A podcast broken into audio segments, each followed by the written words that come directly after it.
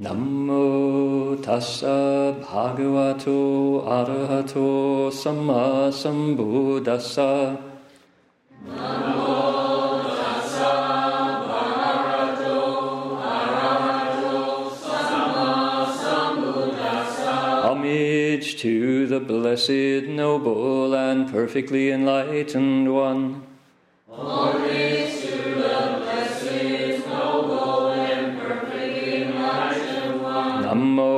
南无阿弥陀佛南无阿弥陀佛南无阿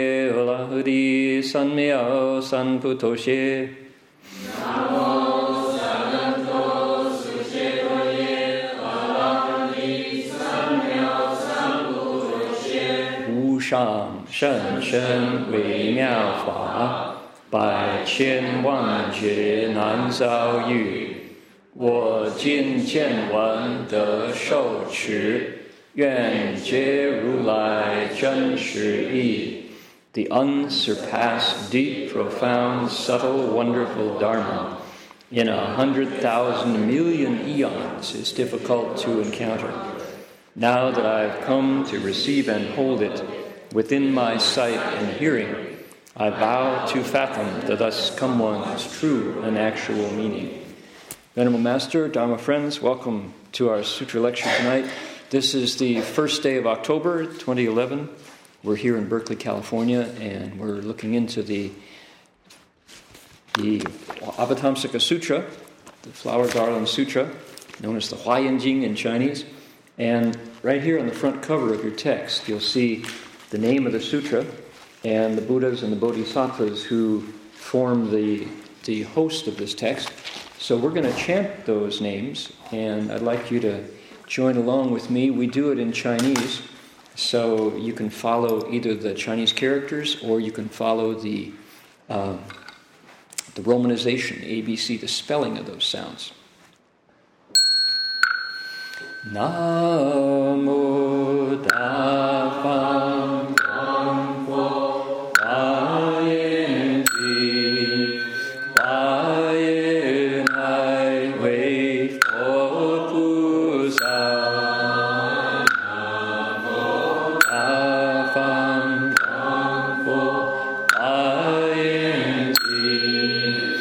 Bayan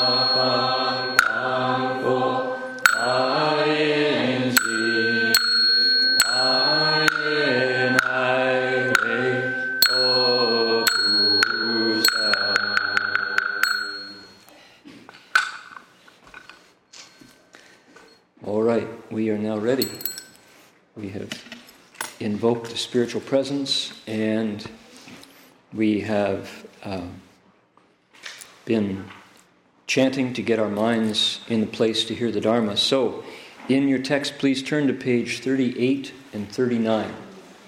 38 and 39.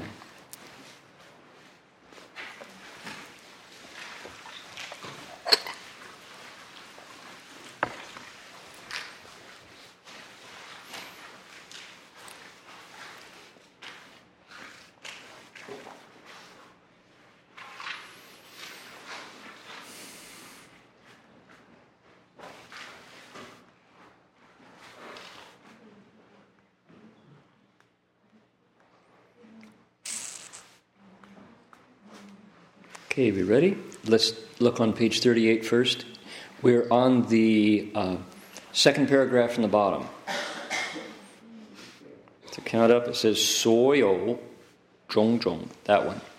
We'll do the Chinese first, then we'll go across and we'll do the English. Okay, you ready? Soyo zhong zhong shan tong li. 此地菩萨皆能现。此地菩萨皆能现。愿力所作复过此。愿力所作复过此。无量自在度春生。无量自在度群生。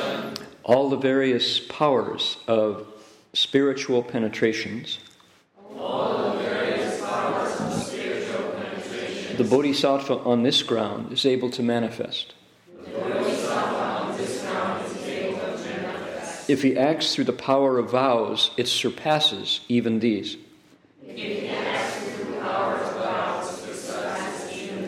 And with limitless sovereign ease, he saves the flocks of beings.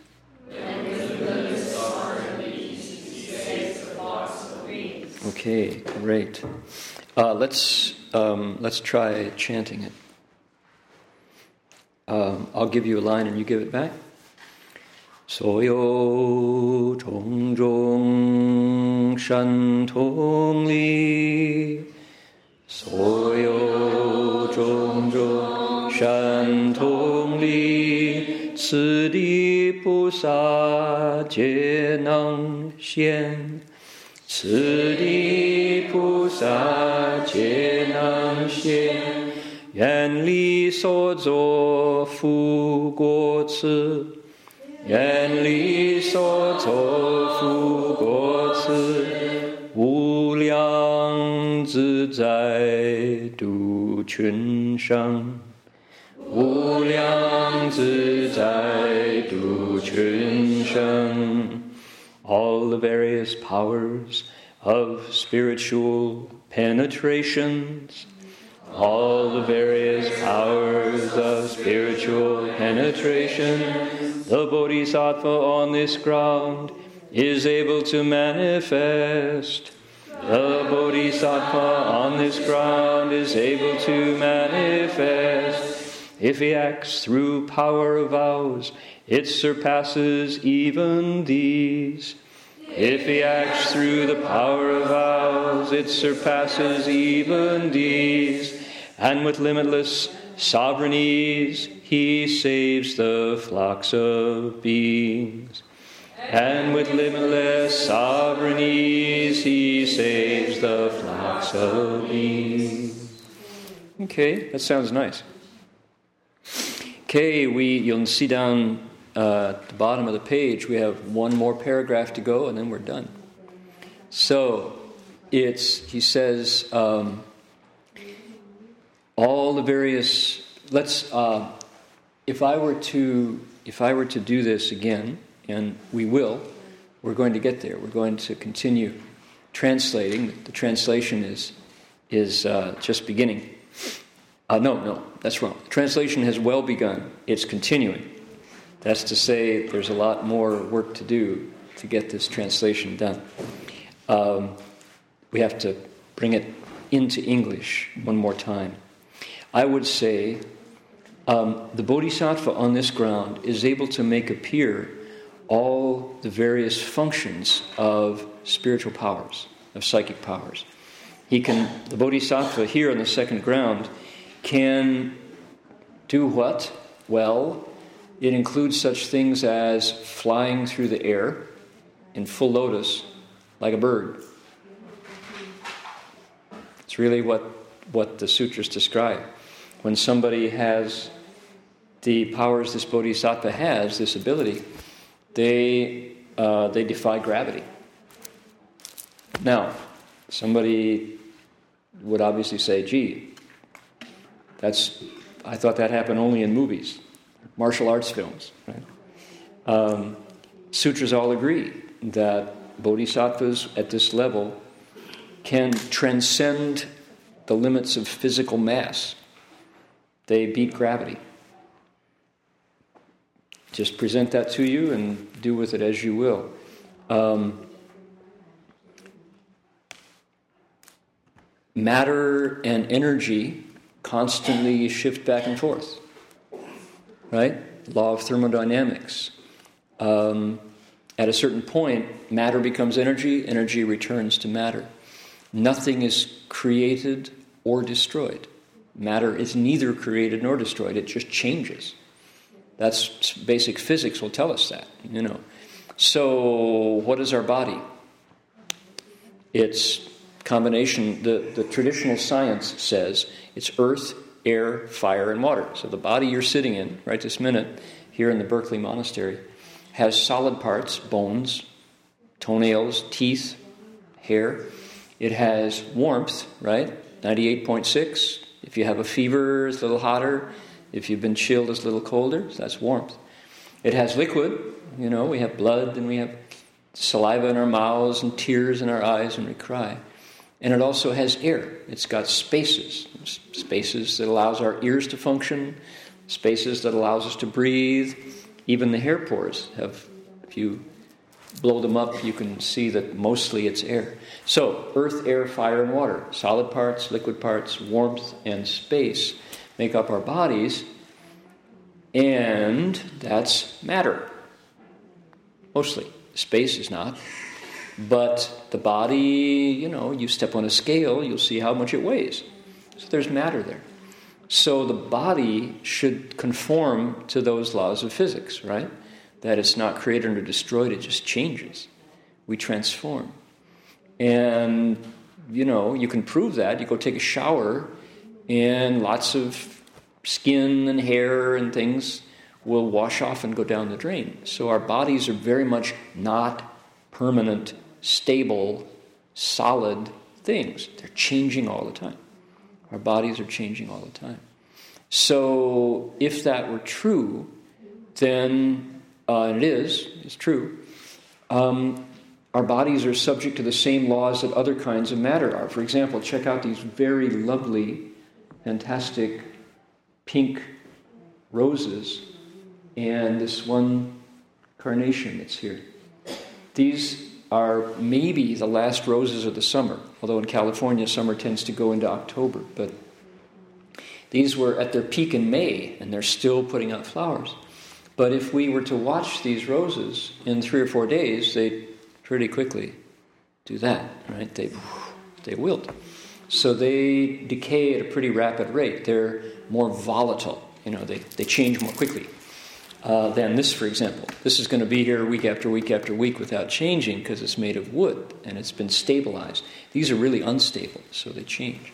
So here we have a bodhisattva who has been meditating and meditating and meditating. And the, uh, what happens when you meditate, and I hope many of you will experience this if you are serious about your meditation and practice, your body changes temperature, for one thing. And sometimes you can feel as you meditate that your body becomes very, very tiny. You can be sitting there in meditation and just feel like your body is kind of vanished. It just gets so small.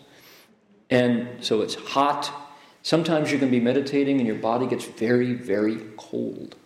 You can feel like you're just shivering and freezing and you want to pile the blankets on. And that's a state that can happen. Not that it has to happen or that it will happen, but many people report that. Other times you can be sitting there just like meditation every day and you can feel like your body just fills up space. It just gets so big that, that your body contains everything. And that's just a meditation state. So if I were sitting beside you watching you, I wouldn't see anything different. But the body's energy is reacting to your concentration. The word is samadhi, and we had that, that word in last week's. You'll notice that's a word that appeared in the, in the verse just above the one we did today. So, in other words, as we meditate in normal meditation, our bodies transform.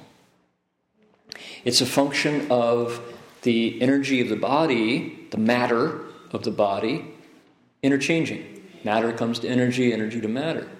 Now, what about the energy of the body? Is that just a way of speaking or is it real? It's real. Everybody ever been to an acupuncturist? Any, maybe young guys, maybe not. Maybe in the future you will. We have acupuncturists up in Ukiah now who are very skillful and have been well trained in China. And, and what an acupuncturist does, first of all, they'll take your hand and they'll get a little pillow and they'll put your hand on the pillow and then they start doing this. And a skillful acupuncturist, I've had this happen, it's kind of scary. They go, hmm, oh, hmm, oh, hmm, oh, like that. And then they proceed, they do that. And if they don't do that, you should ask them why they didn't go, hmm, oh. Hmm. They say, that's the old school. We're modern. We, we do it differently now. So. So, what they can do by putting their fingers on your pulse is they can tell you what diseases you've had, what diseases you have now, and what diseases you're likely to have in the future. You go, my goodness, you just use your fingertips on my skin and you could tell me all that? You go, yeah, yeah. They'll say, here, feel this. And they go, feel that? You go, no. And they say, well, try harder. You know.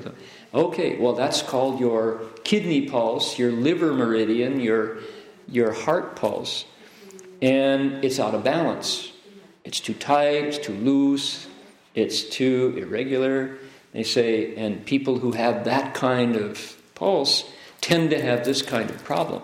Then they'll ask you questions and you go, Yeah, yeah, that's right. Yeah, yeah, that's right. Wow, how did you know all that? Well, it was just as clear as if your body was telling me, you know, as if it were speaking, because I can feel it through the energy in your body.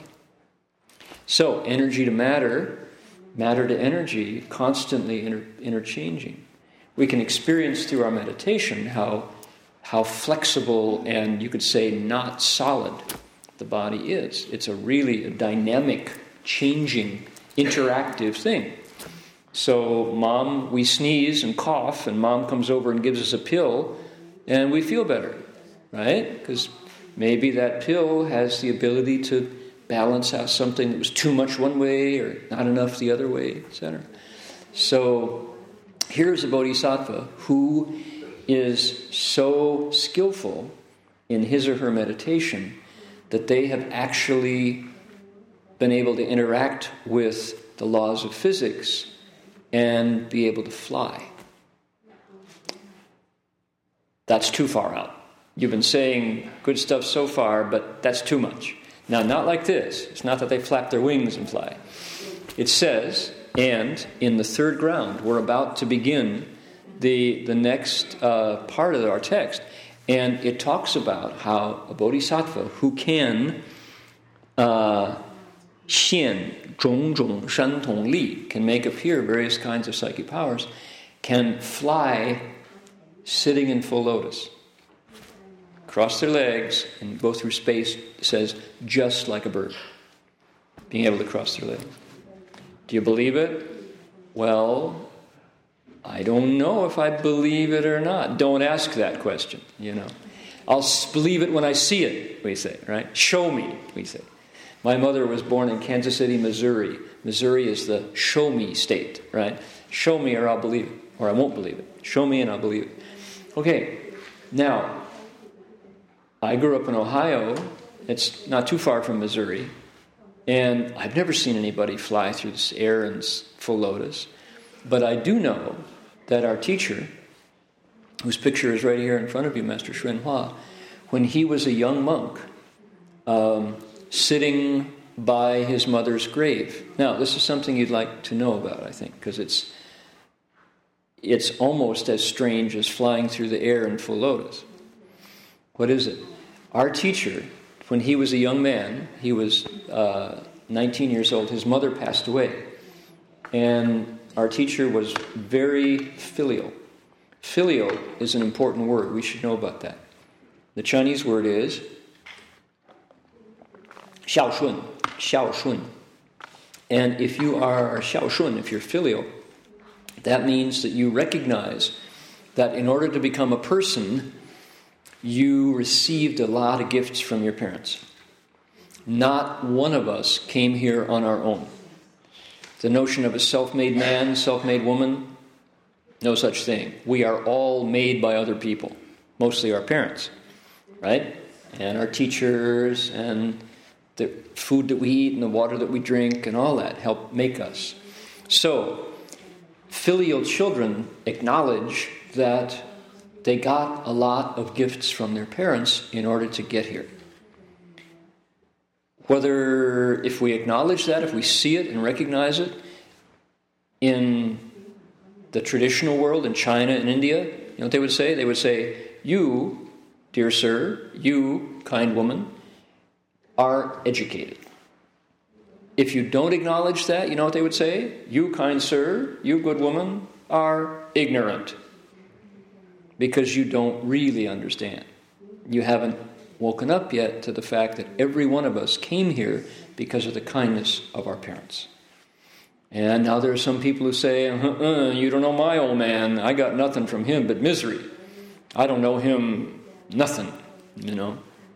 You can say, correct grammar would be, I don't owe him anything. And then the guy walks away because you never. Another story. He says, I don't owe him nothing. You can say, okay, now what I hear in that is that along with lots of gifts, you also got lots of hurting, lots of pain. Well, that's probably true. Probably true. But each one of us got our bodies from our parents. And there were years and years when we were unable to provide for ourselves. Humans are really, really vulnerable for a long time. You know, if you are a mother tiger and you give birth to baby tigers, this is a daddy tiger. He's not, he, so you don't qualify. We'll talk to you later. If you're a mother tiger, you give birth to these baby tigers, mm, in about they have to be about a year before they are out there extending their claws, growing their teeth, and going. You know, they're pretty able to take care of themselves within about a year. Baby tigers are are well equipped to go out and feed themselves with their claws and their, their fangs. Human babies are not. It takes us a long time before we can even think about feeding ourselves, right? So, pretty much we go from mom's care, mom's kitchen, they usually go directly to wife's care and wife's kitchen, you know. So the man is pretty much unable to feed himself when he's 40 and 50. You know, he goes directly from one woman's care to the next. So, um, but when we're babies, we can't do much. And I left my home when I was 16. I went to college, and that was about the last time I actually went home, seven, 18, 17, 18. And from that time on, I ate in dormitories, and I ate, I started feeding myself when I was uh, 21. And it was brown rice and steamed vegetables. Brown rice and steamed vegetables. That was it. For years and years. So, uh, Anyway, we mostly are taken care of by our parents. An educated person, a wise person says, It's true. I acknowledge that. Our teacher, back to our teacher, what about him? At age 19, his mother died. He made 18 promises, 18 vows that he, first of all, was going to sit by his mother's graveside for three years in order to kind of pay back the kindness that he got from his mom. Can you imagine? You are now nine years old. You are now 29 years old.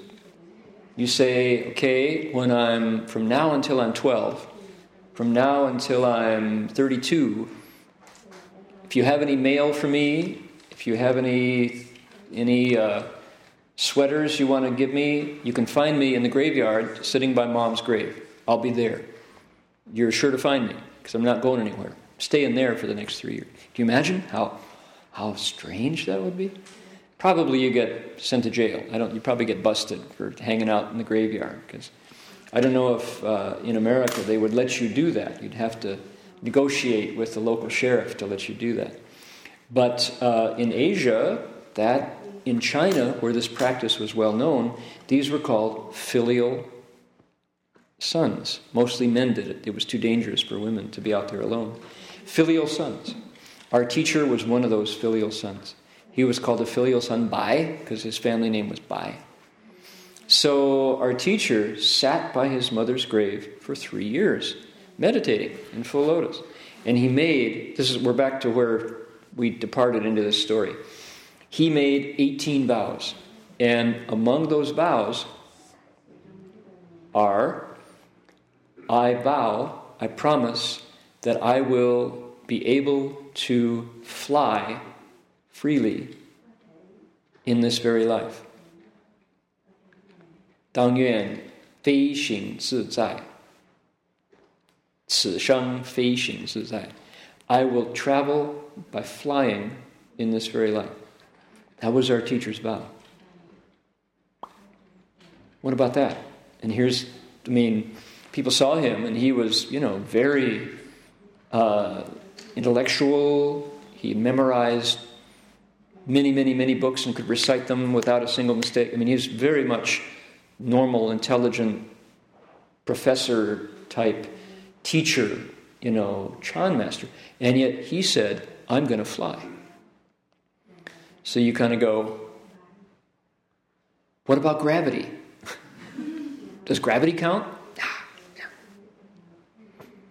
Don't be limited by mundane ideas like gravity. You know, I can make my body transform. So it kind of shakes up your either he's crazy or my knowledge is limited. Chances are it's number two. Our knowledge is limited of how the body interacts with the world. What is the actual ability of our nature when it's awake, when it's manifested? So, the bodhisattva on this ground is able to make appear all the many abilities of psychic powers.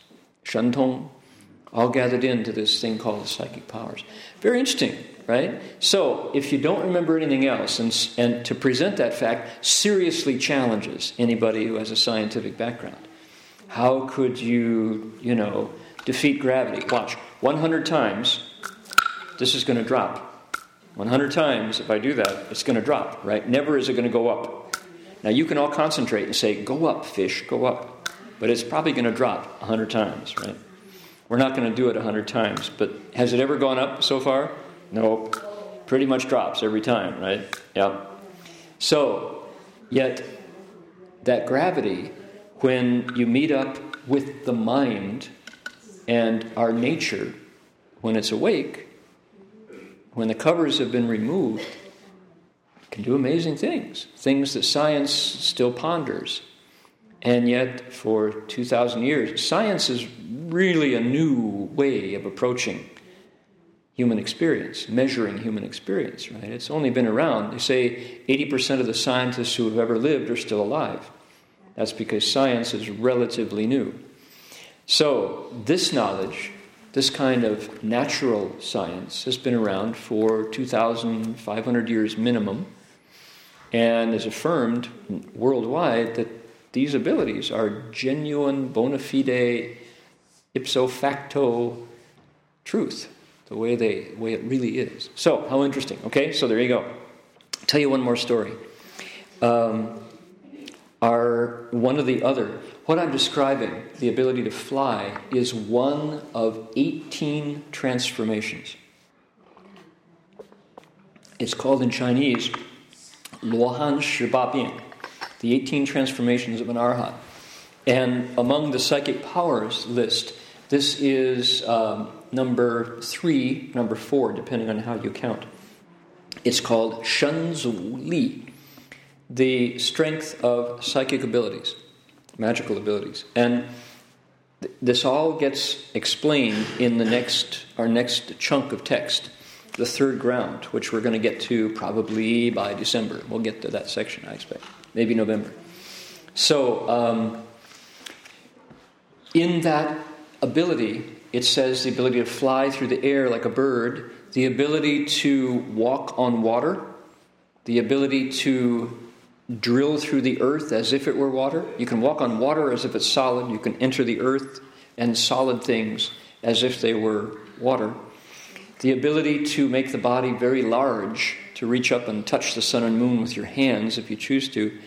Also, the ability to emit fire from the lower half of your body, water from the upper half, or water from the lower half and fire from the upper half, etc. There are 18 in all. And those are all spectacular transformations. And the Bodhisattva, mind you, he doesn't do it like a circus performer. That's not the thing. It's not that he does it to show you. It's that given the opportunity to teach somebody, when needed, if necessary, the Bodhisattva can make these things, can make his body appear in these various functions. So, um, the Master Hua, our, our teacher, filial son Bai, was nearing the end of his three years out there on the gravesite. And this is in Manchuria. I've actually been to where this happened. And it's flat. I, in my imagination, I had it up in the mountains, and it's actually, it's corn land. It's corn growing land out in Manchuria. Um, about, oh, uh, it's not too far from the Russian border, if you know where, where Manchuria is. And it's a place called Lalianjan, Lalian Station. And uh, he, Master Hua was out there, and he'd been through two and a half years of intense effort. And the stories about this young man out there on the, by himself in the graveyard, he built a, an A-frame, a sorghum hut and mind you, it's not a graveyard like, you know, Forest Lawn Cemetery. This is a, a farming village in Manchuria. This is probably, you know, 20, 20 burial plots. The family burial plot was there. So um, one night, now he, mind you, uh, he was pretty well known because if you have somebody in your neighborhood who you know is sleeping out in the open uh, by his mother's grave, you're going to pay attention. This is a farming village. So people would bring him food occasionally, and the weather there is really extreme. When it's cold, it's 30 below. It's so cold out there that in the midwinter, if you spit, it freezes before it touches the ground. You go, it turns to ice, and when it hits the ground, it's ching, like that because it's ice. That's how cold. This is Manchurian cold, right? And when it's hot in the summer, it's 100 degrees, blazing hot. This last three or four years, this corn crop has all dried up before it made it to market. So they've had the, it's so hot they've had trouble with uh, the harvest. Anyway, Master Hua was out there and everybody was kind of aware of what was going on. And one night there was this cry in the village, and they said, The filial son's hut is on fire. Let's go save our meditator. So they all got buckets and water and went running up the hill to where this bright light was lighting up the sky, bright as day. Seriously, this light was f- just flaring out, and they could see each other. They could see the palm lines in their hand as they were running up to, to, to save him because clearly there was a forest fire up there.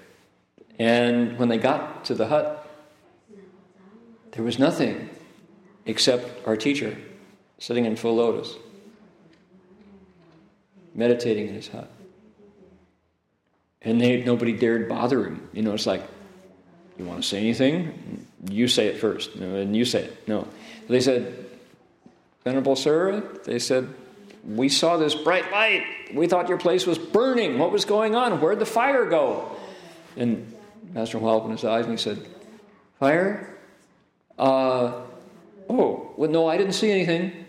Uh, good night. You know, you're going, okay, good night. we'll see you later. You know, that was that. They don't know what was really going on, why his body was emitting this bright light. So, a lot of interesting things can happen when you meditate. And science uh, is a very useful tool for measuring, for categorizing, for uh, giving us insights into the way matter interacts with energy, but it doesn't tell the whole story clearly. There is a natural science, the skill of meditation, that has been told in India for longer than 2,500 years. Um, the science of yoga uh, and Ayurveda has uh, a lot points to these abilities that are the kind of the consummation, the, the manifestation of those tools that traditional ancient science, wisdom science, gives us. All those, the bodhisattva on this ground is able to make appear all the many abilities of psychic powers. If he acts through the power of vows, it surpasses even these. And with limitless, sovereign ease, he saves the many beings. Um, let's look at those last two lines. 愿力所作，复过子. Vow strength, that which does. Again, beyond this. 无量, beyond measure, 自在. In Sanskrit, this is called Ishvara. And Ishvara is both the name of a god and it's also a noun meaning uh, freedom. It means to do as you wish, to be completely free of uh, obstacles, free of affliction, free of any limits. That's Ishvara, Tsudzai. Um, du, Chunsheng, freely he do. This is a power verb, to take across. To, you, we would probably say, in a Christian world, we would say to save. Anand, question? Okay. So, to save, to rescue, to carry over, to take from, to pull out of the water.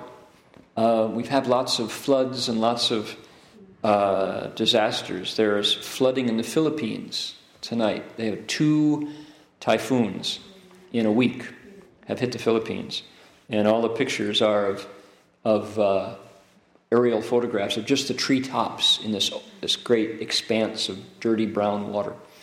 So you do someone out of those hurricanes, out of those typhoons. You rescue someone with limitless freedom, ease. The Bodhisattva rescues many beings. Chun here means groups, like a flock of birds is what that word is used for birds. It's used for um, groups, for crowds, the crowds of beings. So, if the bodhisattva uses vows, that's to say, um, if I were to explain this fully, we'd have to go into the, um, the, the bigger picture of the Avatamsaka Sutra. This text, our, our scripture that we're looking into, arises from uh, the vows of Buddhas spoken by bodhisattvas. So the Buddhas don't actually speak this text, it's spoken through the mouths of bodhisattvas the Buddhas invite to come out and speak it. And the story behind this text has to do with the, the good heart, the kindness of Buddhas. From their good heart, they make these vows to end suffering to make pain go away. And the um,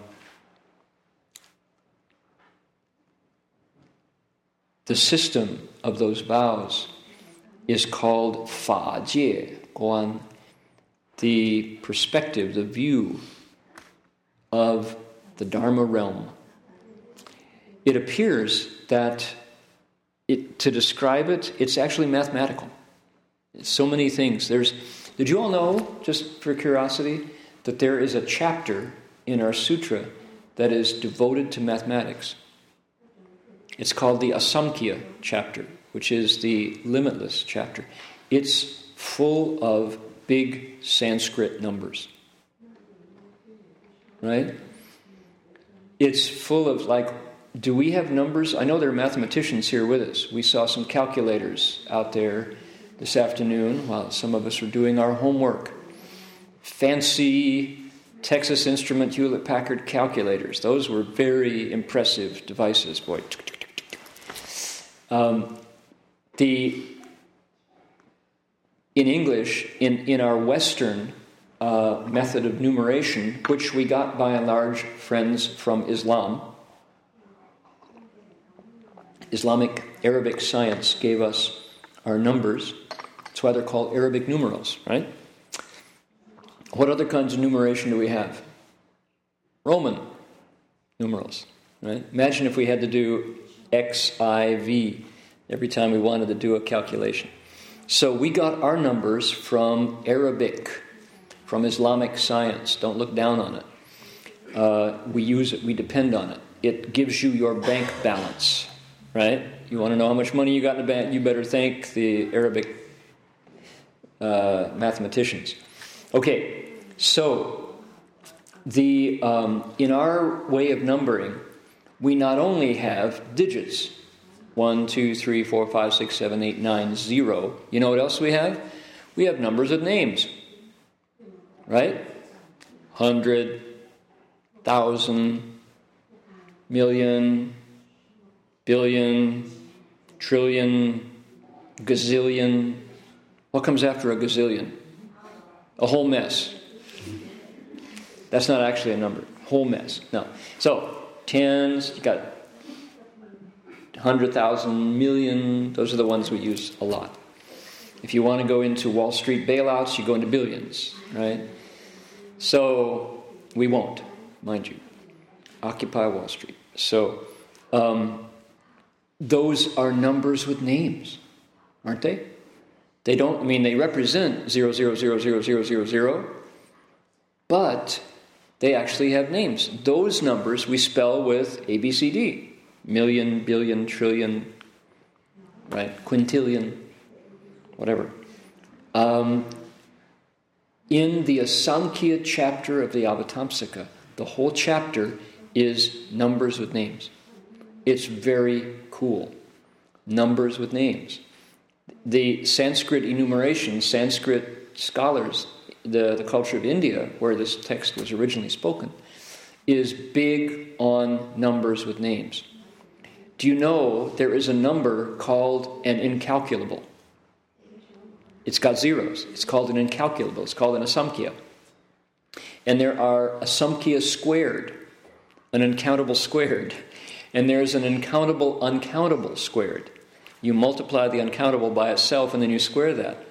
And on and on. There's uh, Upanishad. Upanishad is an actual number. There's um, uh, kotis, of kalas, of asamkhyas, of udumbaras, and, and Upanishads. And you can square them by each other. So, no wonder the high tech world is so full of Indian nationals. Because Sanskrit is the perfect language, Sanskritam, and there's this love of precise mathematics. Counting numbers with names. How fascinating. So, if you're somewhere in the Indian gene pool, there's this awareness of mathematics. How do you see it manifest? Do you have anybody have friends who play tabla, the Indian drum? Classical Indian music? Okay. Tabla, two drums, right?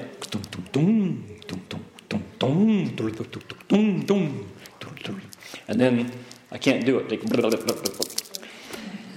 I have a friend, Vishwadev Chakraborty, and Vishwadev, uh, he lives actually in uh, uh, Bengal, and he is a, a, hero of interfaith.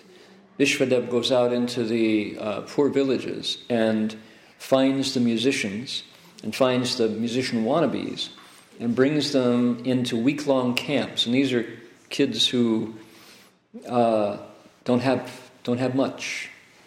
And he brings the musicians, there's always a musician in the neighborhood, in the village. He brings them into camps, and then the ones who want to learn, and he organizes music festivals and gets the musicians ready to perform and gets the young ones, they're the new ones, looking up and learning. And then they travel around with these music troops and amaze people. And the joy of it is he has he crosses religious and cultural boundaries to do it. So, this act are Muslims from Bangladesh, and this act are Brahmins chanting, and this act are Hindus giving their version of very chaste, very modest rock and roll, you know. and it's really wonderful to see these young people. Here we have Kathak dancing next to village dancing. And um, I've been to some of his performances, and they go on all night. And these kids are thrilled and scared to death to be performing, and then they go out and they can do it, and they're heroes, and the first ones in their village ever to, to travel 100 miles down the road to perform. And he brings them all back and uh, has them teach the next generation, the ones who've been out. It's wonderful to see. Anyway, Vishvadev is a tabla player. He plays tabla in a spiritual space, and uh, he explained one night to our interfaith uh, gathering what happens when you learn tabla. Do you know what tabla players do? They are visualizing mathematics. He said, as I'm sitting there playing, he said, my teacher taught me to see the beats going by like a, like a timeline. Why?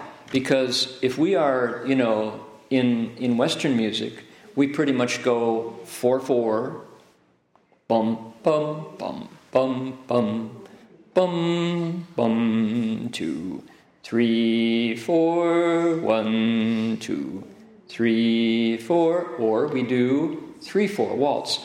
Bum ba da dee da da dum dum two, one, two, three, one, two, three, one, two, one, two. Okay, three, four, four, four, two, four. Sometimes, sometimes, if we're really adventurous, six, eight. Right? One, two, three, four, five, six. One, two, three, four, five, six. Okay, that's about it for most of us. Okay, tabla players, they're playing in 11 7. They're playing in 13 time. And they're going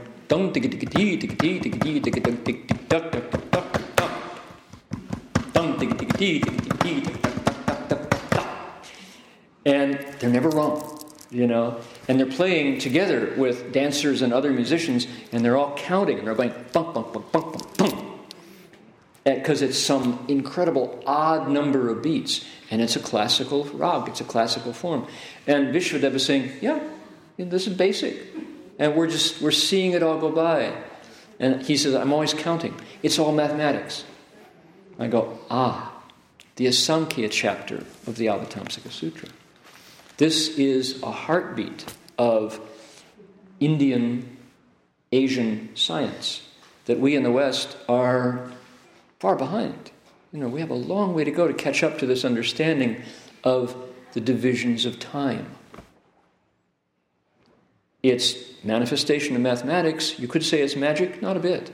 It's science. But it's science arising from seeing the nature. It's science that goes beyond mere consciousness, right? So we should understand this text in a whole new light. This is not mystical, i.e., um, known to a few and hidden from others. Not a bit. This is public domain. This is wisdom from the human gene pool, but unbound by duality. Right? Free of me and mine free of desire, free of self and other. And when you get to that place, oh my goodness, there's a whole new realm of knowledge and possibility that opens up. And we haven't, we're just tapping, we're scratching the surface of this text. So, anyway, just to say, with limitless sovereign ease, the Bodhisattva saves the many beings. How nice, right? All right. Um, now, what I thought I would do, I have a story to tell. Um, limitless sovereign ease, saving the flocks of beings. Um, Phil is has is gonna. I'm gonna call you to do that right now, Phil. Do you mind? Do you want to get the other mic out of here so you can be heard? This is Philip Lai. Everyone knows. It's been our uh, uh, webcast and oh, you got it right there. Our uh, tech rep, tech for years and years and years, and Valor is here. And uh, Phil and Val live over on the the uh, peninsula in uh, South San Francisco, Daly City area, and I got a phone call. Um, the guy actually called twice, and uh, what, what, was his name? George. George. George Alvarez. So George Alvarez called, and uh, he had deep voice, like talk like this. And and uh, George said he'd come up from L.A. to do a job in Daly City, South South City, Daly City. And he said, uh, "Now you know," uh, he says, "I'm a Catholic, and uh, uh, but I respect other religions." And so he said, "I got this Buddha, this Buddha. It was in a place I'm tearing down." He said, "But I don't want to destroy it." He said, "There are guys who would have said, nah, chuck it." And he says, "Ah, that's not right. Can't do that." So I started looking for a Buddhist place. You want it? He said, Yeah. Thanks, George. So, anyway, so I call Phil. And uh, I said, Phil, would you check this out? Here's the address. And what happened? Well, um, I went to uh, coordinate with him. I, I called him and um, we coordinated so that the following day that I would go pick it up. Um, we uh, took down the address. It was in, on Mission Street between Daly City and um, South San Francisco in that area. And so found out that this place was uh, being uh, renovated and gutted out for you know the Sherman uh, Sherwood uh, Sherman Williams, right? Paint. Sherman, Sherman Williams paint Right. stores. Okay, so we got into conversation. He said that uh, I'm Catholic, uh, come from Argentina, and I'm the general contractor for Sher- Sherwood Sherman Williams. Paint. Sherman Williams. Uh, paint Cover the earth. Um, and so he's uh, normally does um, uh, tear down a store for uh, you know every six months he does a store. But uh, in this particular case, during this economic times, he says I have six stores to um, to uh, uh, Demolish. build, right? To- To, to build six. yeah, Mm. he has to he has to get out and rebuild six stores uh, during these economic times because I guess my guess is that uh, people want to um, uh, repaint as opposed to you know you know they got a lot of renovation to do. Anyway, I picked up.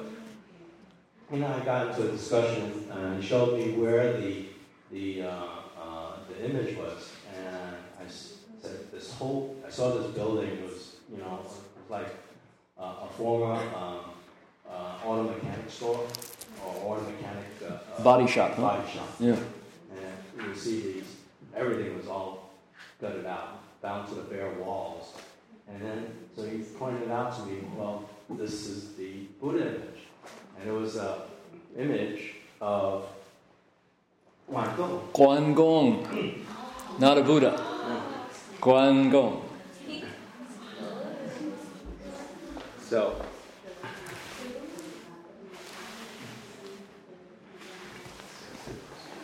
so he thinks, so he thought this image was image of Buddha, and I thought afterwards, well, it's okay with me. that it was. Uh, but we got into a long conversation. Um, we talked about Buddhism in general, um, the fact that, uh, well, you know, I- I'm interfaith kind of guy. Know, I respect other religions. I'm Catholic. My daughter's Catholic. I'm from Argentina, and uh, I just had to do something with it. I couldn't. I asked my friend uh, who was in um, L.A. or Orange County, I believe it was, and he said, uh, "No, I don't. I don't want that uh, image." and he's, and the, the reason why well, they they they uh, because the business went out of business. They said uh, it must be uh, Bad juju. so A hex. Bad, bad magic. He decided that uh, uh, Thumb says, oh, no, that's probably not true. And so um, we talked about uh, uh, uh, different kinds of Buddhism, you know, how it originated. You know, being Catholic, you have to think about those kinds of things too, in Christianity and how it originated. And he talked about, um, well, the question he came up with was, um, how long was Buddhism? He said Christianity is 2,000 years old, and so I told him it was 2,500 years. So, well, you know, it's 500 years difference. Yeah. And uh, he mentioned that, uh, well, I told him how it started. Okay, uh, uh 2,500 years ago, we had the Buddha, and then they traveled south. Um, the tradition traveled south, and so you have Theravada tradition, and then it went north to China Korea and Japan and, and, Tibet, and so you have all these different traditions, and it had to have something uh, significant, otherwise the countries would not have incorporated it into their um, systems um, and benefiting people. Um, the, um, so said, oh yeah, and we talked a little bit about the Catholic traditions too, you know, and how many there were uh, as well.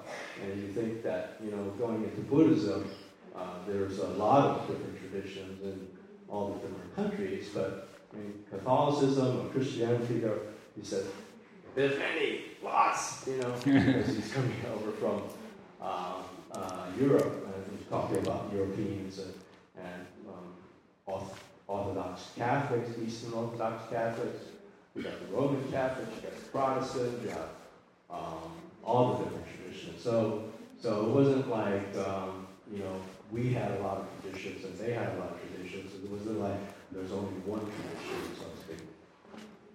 So, one of the things he said, I recall, was, uh, well, you know, um, in um, in Christianity, when you, you die, you go to heaven. And what does that mean? That means I'm in hell. we are in hell right now. Because he says, I have to commute from. from uh, but, but I think by that he meant LA, Phil. Probably LA. No, no, that's. but now he's in San Francisco, so consider reborn in heaven. And uh the part of the story was that uh, he had to, and we talked about this over here as well, said that um, he had to leave his family to work over here, um, and, he, and he commutes going home yeah. on the weekends. And so that's Tough. like being away from his family and, and not being um, able to be near your loved ones uh, at the time that you need to be near your loved ones. So, so yeah, um, it's good. That was a very uh, good point. Yeah. So, well, uh, another point that uh, we discussed was, uh, um, you know, um, Buddhism. I respect Buddhism. I respect all religions. Um, why, why, why do we have all these troubles now in this world? And then he said, greed. Mm. Uh, he's got his he's got his eyes open. Yeah. Power. Yeah. And so uh, all these different traditions um, um, have their own um, um morphing of, of, of, why and how it came to be. And so um, that, that was significant. So those, those two points that I recall. Okay. Thank you so much for the report. Appreciate your bringing back uh, our friend here. Now, there's he's. Uh, I know this image would much rather that we cleaned him up before we presented him to everybody, but I thought uh, we all understand that he's been through a demolition, and uh, you're not at your best after you've been. The, the, building you're in has been demolished, so he's he. You'll notice he needs a new lance. His uh, Here's our Guangong, our resident Guangong, and he's got a, a fu, you know, this uh, halberd, you know, the weapon. So he, our uh, Guan, Gong here needs a new halberd. This is, and he's, he's all dusty, and but we totally understand. And um, we'll clean you all up here and uh, make you shine again.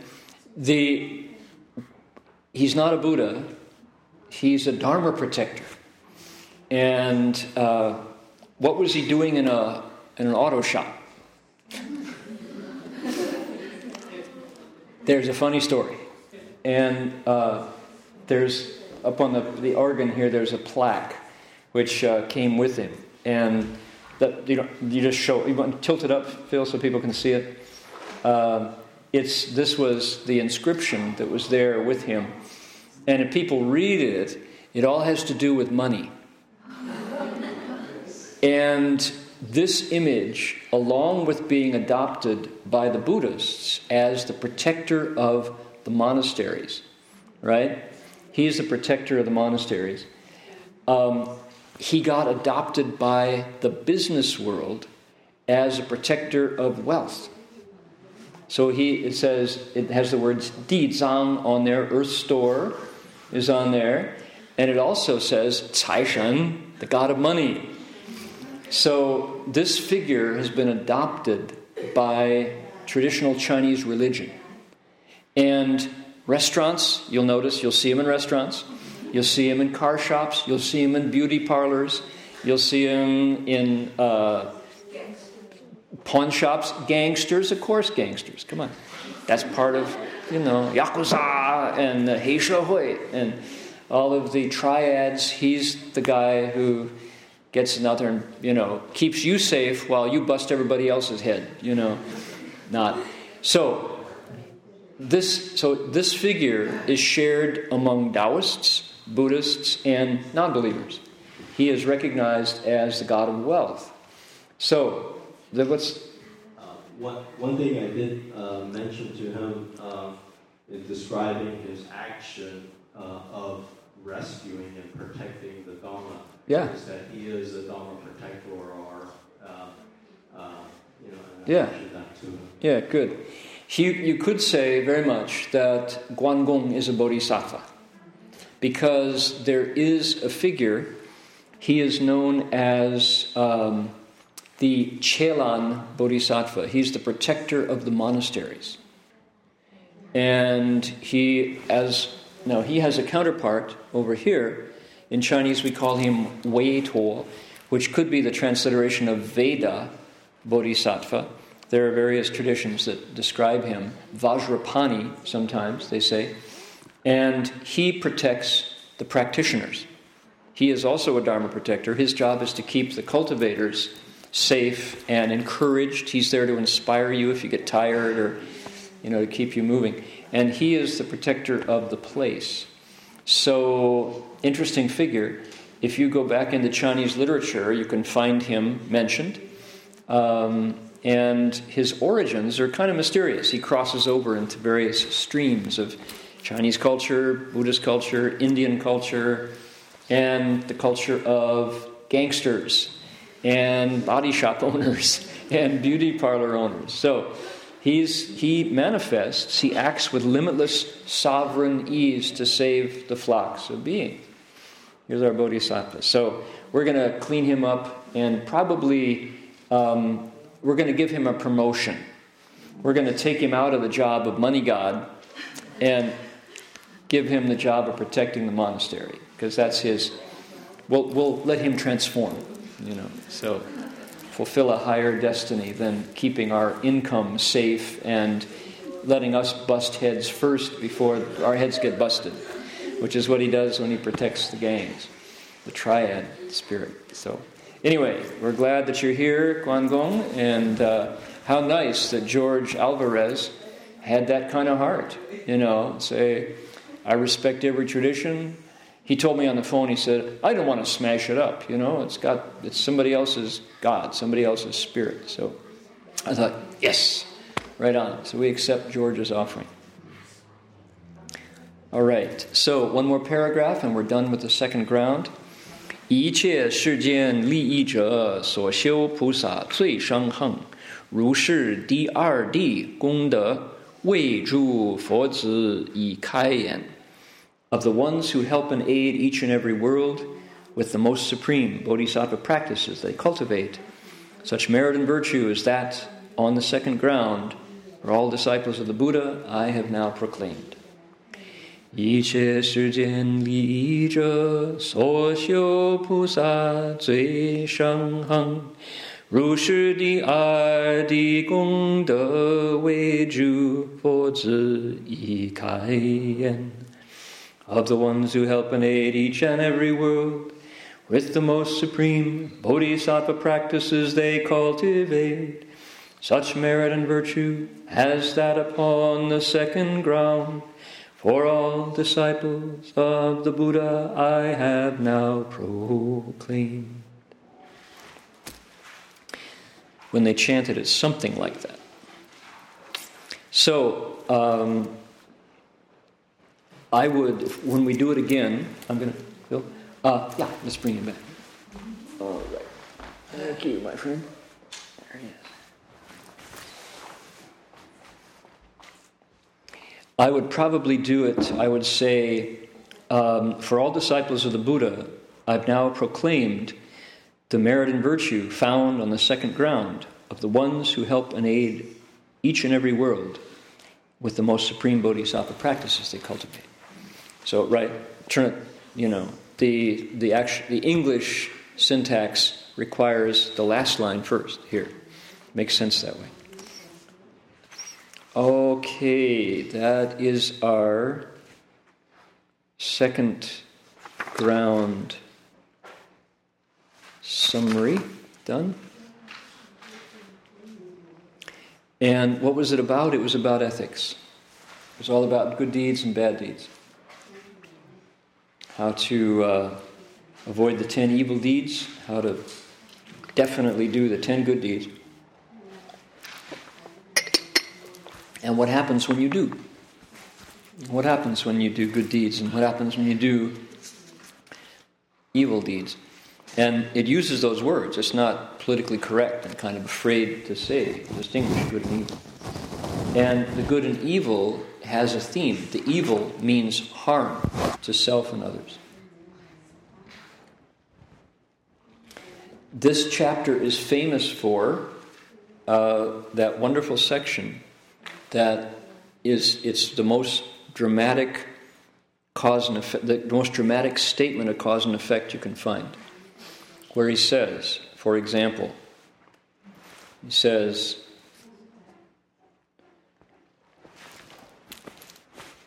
the bodhisattva avoids the ten evil deeds.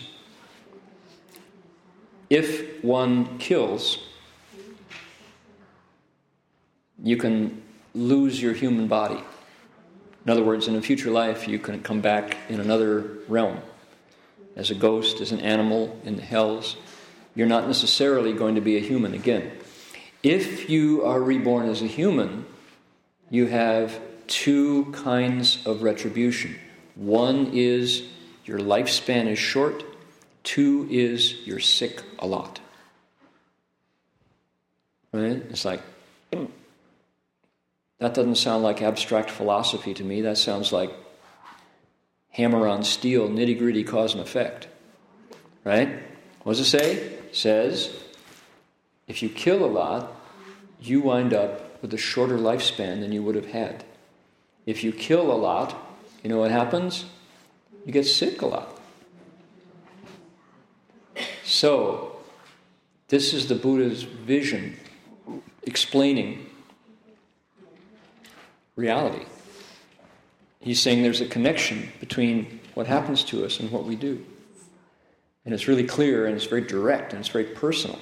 It's not abstract, it's not indirect, it's not kind of maybe somebody. It says, if I kill, because, here's the, the deeper principle, because we're all connected in a profound way, not very far below the surface. Number one, we're all breathing the same air. Number two, we're all drinking the local water. Number three, we're all eating the local crops, depending on how far the, the trucks bring them in. If you go to a farmer's market, it's really direct. Right? Today was farmer's market day in Berkeley. So we're connected that way. The water, the air, and the food that we eat are all connecting us you're all listening to English except those who are listening to Vietnamese and those we have a translation into Chinese upstairs too, which is great. So we're connected that way. Our thoughts are connected. Our language is connected. Our values are connected. Right? You could say that the things that make us different are superficial. The things that make us the same are profound. So, given that fact that we're connected, if I, in the middle of that, with my hand and my intent, kill something, take its life, it affects me. It affects me negatively. So that my share gets impacted by the killing that I do. So, that's pretty straightforward. But what we did is we explained it, and I'm just saying we're reviewing, remember? This was part of the second ground. What I like to do is I like to flip it over into a positive, where you say, if, now the sutra does not say this, but this is a way to make it relevant. You say, if instead of killing, I benefit life. Suppose instead of taking life, I foster life. I give food, I give mm, support, protection, so that people's life flourishes. What happens? Flip it over. What happens is my lifespan lengthens and I'm healthy. Right? Makes sense? That's so clear, you know. Now, the Sutra doesn't say that second part, but it's true. If we want to live a long time, if we want to be healthy and not get sick a lot, then create the conditions for other people to flourish. Feed them. Feed them. Keep them safe. Give them shelter. Give them clothes, medicine. Any way that we can foster life directly benefits us. That's, that's a Buddhist principle. Okay? Kill, stealing. Stealing. There are 10 of them, right? I'm just going to go through. What does the stealing say? It says, here's this stuff. We all need stuff to survive. I've been drinking tea from a cup so that my, because I'm talking a lot. We need water, we need food, we need shelter, we need clothes, we need medicine. Those are the Buddha outlined, those are the four requisites. Okay? So we all need those. If I, with my hand, with my intent, because I want to, go and take from you what should be yours, what's rightly yours, you know, if I go steal it, if I see your iPhone 4 and I can't wait another couple weeks for iPhone 5 to come out and I go and steal your iPhone 4, right? And it's yours and I know it is and I steal it because I want it. Well, the direct result of that is things that should be mine, I don't keep. I lose things. Things are taken from me. It says the retribution of somebody who steals is you can lose your human body if it's serious. If you still have the blessings to come back as a human, what happens is um, you. Uh, what's the official? Uh, 依着 let's see，头道之者，亦令众生堕三恶道。若生人中有二种果报，依着。 uh, I know the second one. Is it? I don't think it's here. I think we've moved it out. Page, is it here? Yes.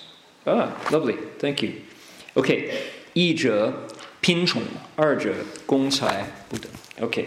公财不得自在. The first is poverty. We're poor.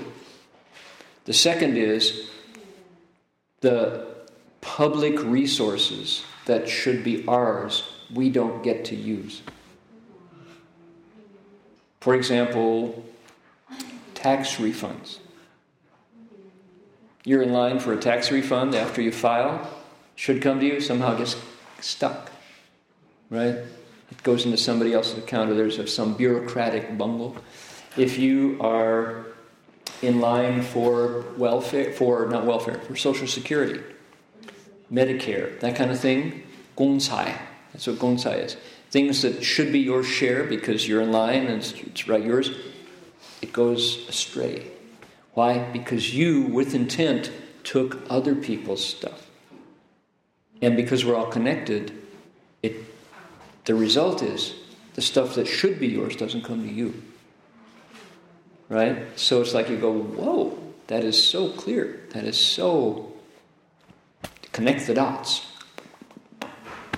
You see it. You know. And you can say, but, but I know, I mean, what about CEOs?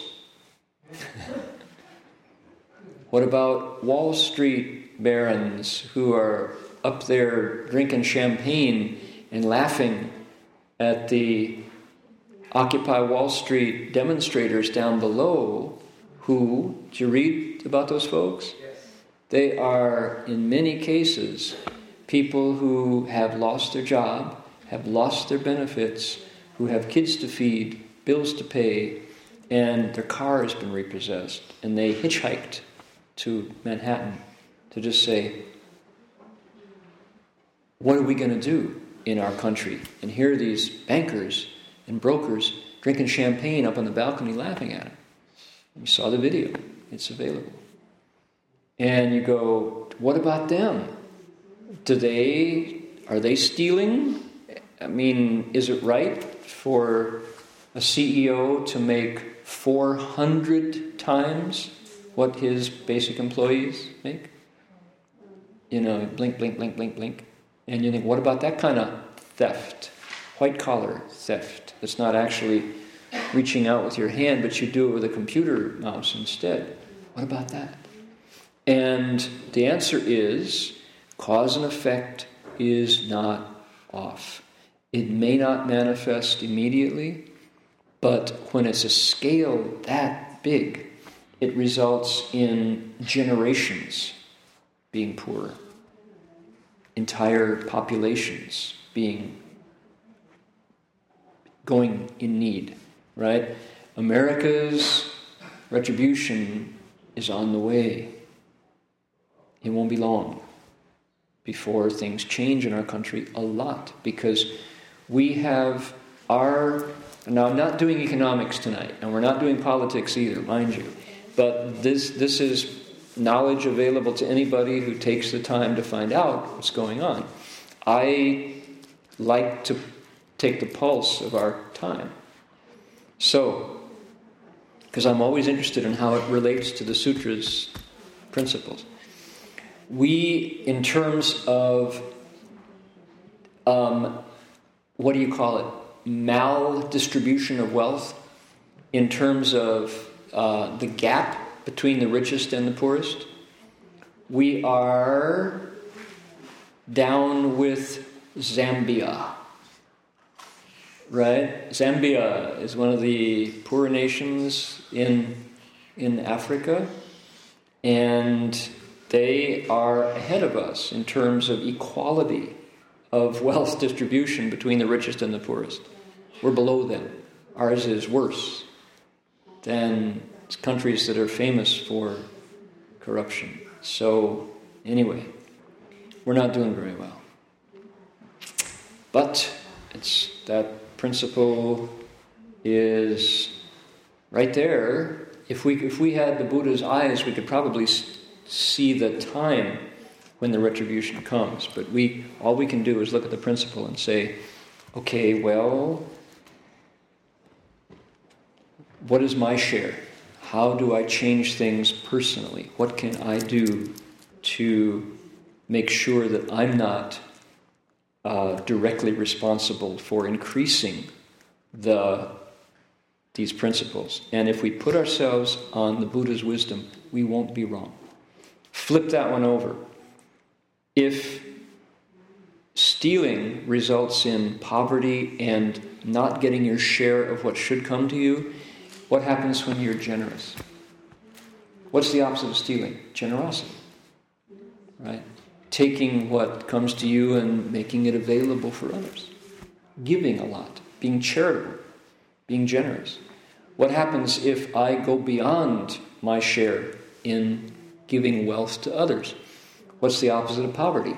Is abundance, plenty. Wealth, but how do you measure that? If you say abundance, further, you can, so if you don't have enough public wealth, if your share doesn't come, it means you're able to share wealth. So that's the retribution of being generous. So being able to take take the flow of stuff, and it's not ours. You know, we have this body and then we use things. You know, the oil beneath the Gulf doesn't belong to British Petroleum. It's not theirs. They protect it, they sign contracts. It's not their oil. It's the blood of the planet. Right? And so we assign owners to these things that don't really have owners. Is it yours when you die? Well, how come it's not yours when you die? Well, it wasn't yours when you were alive to begin with. But you claimed it and you defended it and protected it and got statutes to, you know, to make it yours. So often unfairly, often at the expense of the original owners who were there but didn't have the weapons to defend themselves when you took it. So we won't go there. But anyway, so flip it over and you have this idea that generosity instead of stealing has a wholesome reward. So if we can use cause and effect skillfully, we, these principles of the sutra just come alive. Make the life you want to live. If we understand cause and effect, we become the architects of our future. And quality of life, it's worth getting out of bed. To be long lived and abundantly rich in resources that you can benefit others with. That's the result of fostering life and being generous. Anyway, those two are two of ten, which just get, they're so good. Those, this is, this second ground has the most direct application of Buddhist principles I've ever read. It's the most clearly explained that everybody can get right on the spot. All righty. Uh, it is now 9 o'clock, and it's time for us to um, transfer our merit and do so with the wish that comes from your heart, however you would like to share the goodness. It comes from spending an evening, a Saturday night, uh, looking into the principles of wisdom. Uh, on the flip side of your sheet, there is a dedication of merit. If you don't know it, you'll find it there. And that's the outer part. The inner part is a wish that you make with your heart. Sending out that goodness. As far as your mind concentrates, that's how far it travels.